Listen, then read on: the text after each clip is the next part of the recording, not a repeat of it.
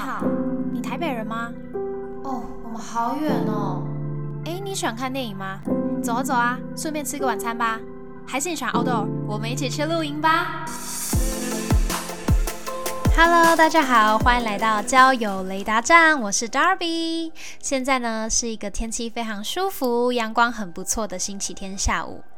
有没有人会好奇说，为什么我这周的三四五其中一天没有上新的一集呢？虽然说我原本就没有固定，但是这周就是因为种种的原因，我就拖延了。因为我最后一周嘛，就是期末的最后一周，还有一些报告要交，那包括说我还要整理行李、寄行李回家，对，就是还打扫了我的租处。嗯，第三个原因哦，对，我的录音档，我原本已经录好一个东西了，已经请我朋友一起来录了，结果我未存到档，然后电脑又挡掉，就直接拜拜。对，所以就只好拖到现在。这两天这个周末天气非常好，那我还有看到我还在台北的朋友们，他们就会去大道城啊，在下午的时候快要日落的时候去河畔吃吃东西、喝喝酒这样子。那也会有人去骑脚踏车，我觉得哦，好羡慕，好想念那个时间哦。因为我自己呢，通常如果一天没事，已经下课了，天气也很好，我就会有一时兴起去借。U bike 骑脚踏车，就从大道城的河滨开始骑。那我也不会设定说我到底要往左骑还是往右骑，我不会设定方向，也不会设定距离，一切呢随心所欲。如果你有一点点时间，希望看一个不要太烧脑的电影，但是呢又不想要花大把时间来追剧，今天大比就要分享一部轻松浪漫的爱情小品，它跟交友软体有一点点关系。它是 Netflix 出版的电影，叫做《恋爱保证》（Love Guarantee）。虽然它就是一部完整一个多小时的电影，但是整体的氛围、最后的走向，我看起来就是一个新冲的小品啦。因为它不会太难去咀嚼，也蛮好猜它的结局的。对，可是还是可以享受那个当下的氛围嘛。等等，那今天既然是分享电影呢，我就要把这个系列叫做 Darby 看电影。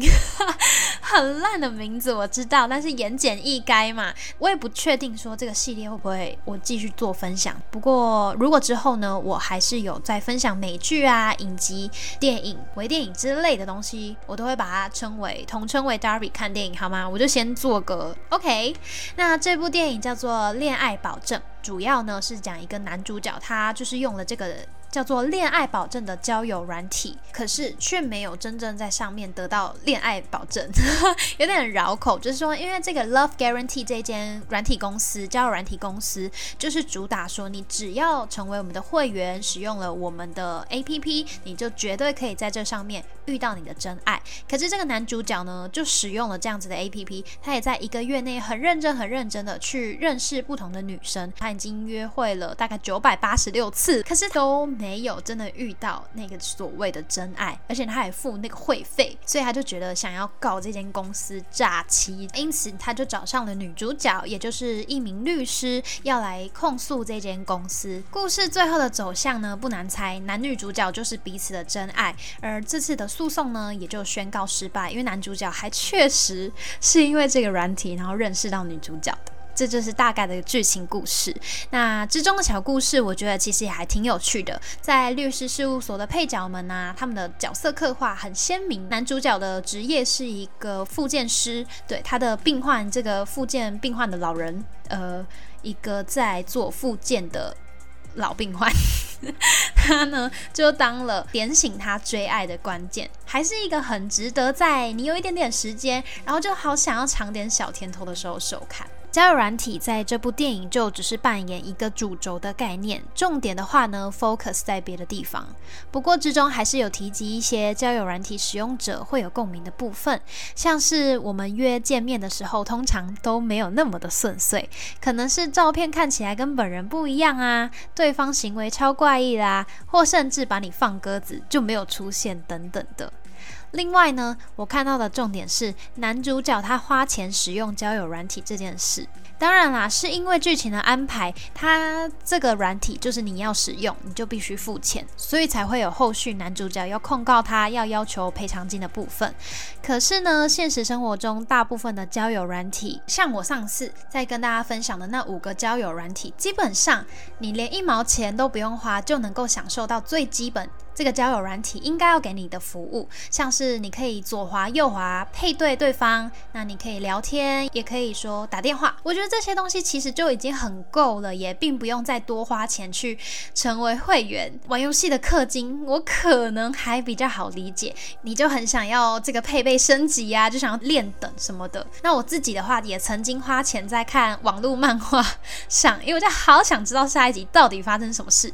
可是这些东西都是我真的付了。钱那个价值确实能够显现的，我付了钱，我真的可以看到下礼拜才会出的新的一集。那那些玩游戏的人付了钱，他真的可以去买到装备也好，去练等也好。可是交友软体的付费，它很虚无缥缈，因为再怎么样还是看你个人的可能聊天的功力吗？或者是说你有没有这个幸运可以遇到跟你同频率的人？所以如果有朋友来问我说：“哎，你觉得我不要花钱成为会员？”这样的话，我就更有机会可以配对成功。其实 no，我觉得。是不太推荐啦。像我上次在做那五个交友软体的评比，我就有看一下他们大概的会员价格。Tinder 的话，一个月要七百九，快八百嘛。那再来 Goodnight 第二贵，一个月六百九十六。探探跟欧米是比较平价一点点，一个月一个人三百，跟一个月是四百三。虽然是比较平价一点点，可是嗯，你仔细想想，理性的思考，我们真的有必要花这笔？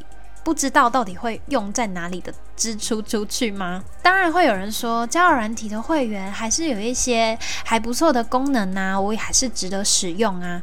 对啦，是有啦，觉得还不错，大概是划错有反悔机会吧。因为有时候你真的会一连串都遇到不是你的菜的对象，那你就会一直疯狂的往左滑，往左滑，往左滑。可是突然哇，惨了！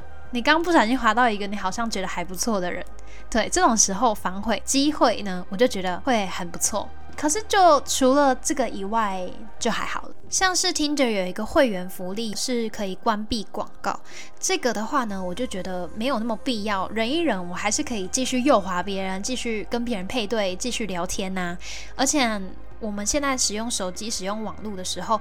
看了太多广告了，好不好？我们根本早就已经习惯不痛不痒了。YouTube 那么多广告，真的很烦很烦。可是真的，你去问问身边有买 YouTube Premium 的人多吗？也还好嘛，大家还是可以忍受这件事情啊。对，所以关闭广告这点，我就觉得这根本只是他想要塞功能而已。像还有另一个福利是，你可以有无限多次右滑对象的机会。但是这个我又有点存疑，因为这不就是你身为一个交友软体本该提供的义务吗？我们本来下载你就是要做这件事情啊，所以为什么不行无限多次，还给我们限次数呢？但是另一个考量点是，应该也不会有这么多人，他每天在滑的时间真的很长，然后随时都会滑到没有对象，所以其实我也觉得这个没有什么必要去花会员费的。当然，功能还是有一些非常诱人、听起来非常诱惑的。就像欧米有一个叫做“已读回执”的功能，是可以查看自己的讯息是否被对方已读了，就很像 Line 这样子。但是我觉得这个压力好大，哦不管是对对方而言，还是对你而言。如果对方原本不知道你是有会员的，那他可能就觉得好没差，就是我想看的时候再看。可是，如果他有一天不小心发现，哇，你其实是有会员的，那他作何感想啊？上线的时间、他传讯息或他读你的时间都被掌握了，而且他不可以做这件事情，这种感觉就很不对等。如果是我经历这样的状况，会觉得有点压力。相反的，这个使用的会员呢，也会产生压力，因为你会更在意说对方到底什么时候要上线，他到底已读你的讯息了没？他不读，或者是他已读的原因背后到底是什么出发点让他这么做的呢？本来跟交友软体上的对象在聊天就是一个心理战，然后你又复杂化他了，好吗？他有点像是偷窥，然后走后门的概念。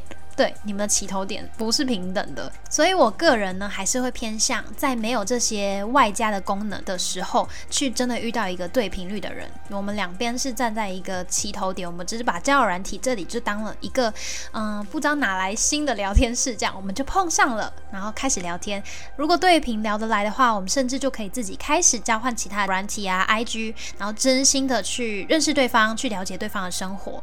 这样子的话，会比花会员的会费来的实在。因为这样子比较没有去解决到最根本的原因，可能是你的字迹也没有写特别好，没有吸引到别人，或者说你在谈吐上哪边需要再增进一点社交技巧啊，也有可能，也或许就是你真的还没有遇到那个对的人而已，跟你是否去花会费成为会员这件事情关系就没有那么大。当然啦，这就是 Darby 自己个人的观点跟立场而已。如果听到这里的观众，你们真的有成为会员后，提高了配对的几率的话，也可以跟大家分享。好的，接着来到第二个分享点，这部电影的名字叫做《Love Guaranteed》恋爱保证，但其实电影想要传达给观众的概念呢，和这个名字完全背道而驰，那就是 Love is never guaranteed，爱情中呢从来没有绝对的保证，最危险的是你连放手一搏的勇气都没有哦。这个概念，这句话其实是男主角的前未婚妻告诉他的，所以在故事进行到这一幕的时候呢，是还蛮有重量，会让你停下来好好去醒思的。男主角过去其实是有过情伤的哦，他的前未婚妻呢，在他们要结婚的时候，给他戴了顶绿帽，让他再次感觉到真爱来临的时候，内心是有纠结跟恐惧的。他不是不想爱。而是害怕再次失去，这让我想到自己的经验。其实呢，嗯，算了算，我分手时间也差不多快要一年了。虽然这之中呢，我是有使用交软体去认识新的人，不管当时候的出发点到底是什么，但我还是会有一个排斥感。当然，也有可能是因为我就还没有遇到那个真正契合的人。总之，我自己有发现。我有一点不太知道要怎么样去认识一个人了，耶不太知道要怎么自然的分享自己的生活经历给对方，因为在分享的当下又会去顾虑好多好多事情哦，也忘记那个节奏一来一往的感觉到底应该要怎么进行。我还会回去翻我跟我前男友刚开始暧昧的时候的对话记录，就试图找到恋爱来临的时候呢，我自己当下的反应。加上，其实我本身就是一个超级容易晕船的人嘛。之前提醒过大家说，不要晕船，不要晕船，不要晕船。某部分也是在提醒我自己。虽然说我是一个很可以快速下船，让感觉消失的人，但是长久下来很伤元气耶，你知道吗？因为你会自己堆叠那些期待，一直排演那些呃心中的小剧场。但是对方一通讯息或一个行为、一个反应，你就完全会把自己再次打到谷底，就很。伤元气。很伤心，是认真伤到心的那种感觉。尤其呢，使用交友软体，就是你在跟一个陌生人斗智的地方，很难很难，真的说有那个机会去遇到对方，目的也很单纯不复杂的，也很难有完全坦白的基础。所以说我在这里 也不能做什么事情，我只能祝福跟觉得羡慕那些在交友软体上认识现任，然后也觉得彼此非常适合的人。你们真的很幸运，真的很棒，所以祝福你们长长久。久，那我个人就是还在一个好好拼凑回自己的状态吧，有时候就会处于单身的矛盾期。会觉得哎，单身很好啊，一个人很轻松，想去哪里就去哪里，很自在。可是难免在街上看到那种成双成对的画面，还是会觉得好希望有一个可以懂自己的人，然后出现在自己的生命中，我们可以一起去面对生活的各种样貌。好啦，总之 从电影的角色故事回到我自己身上，大概就是一个评论吧。我也没有说特别对这部电影想要给他下什么样子的定义。留给大家去观赏之后，自己得出自己对这部电影的感受啦。那今天 Darby 看电影的分享就到这边。如果大家还喜欢的话，嗯，可以给我怎么样的鼓励啊？对我发现我们的听众很多人都是用 Spotify 诶，那我就不知道要怎么去点五颗星诶，我只知道说可以怎么样去按订阅这件事情。就你们看节目收听的右上角有一个圆圈圈，里面按加，你们点下去它会变打勾勾，这个就是订阅的符号。好，Darby，只要有上新的一集，你们就可以接到通知，这样。一样，如果有什么指教或者是想要经验分享的，都欢迎在留言区做留言。也欢迎大家赶快来追踪交友雷达站 Darby 的 IG 哦，有时候我都在上面分享我自己的个人生活。OK，好，这里是交友雷达站，我是 Darby，我们下次再见，拜拜。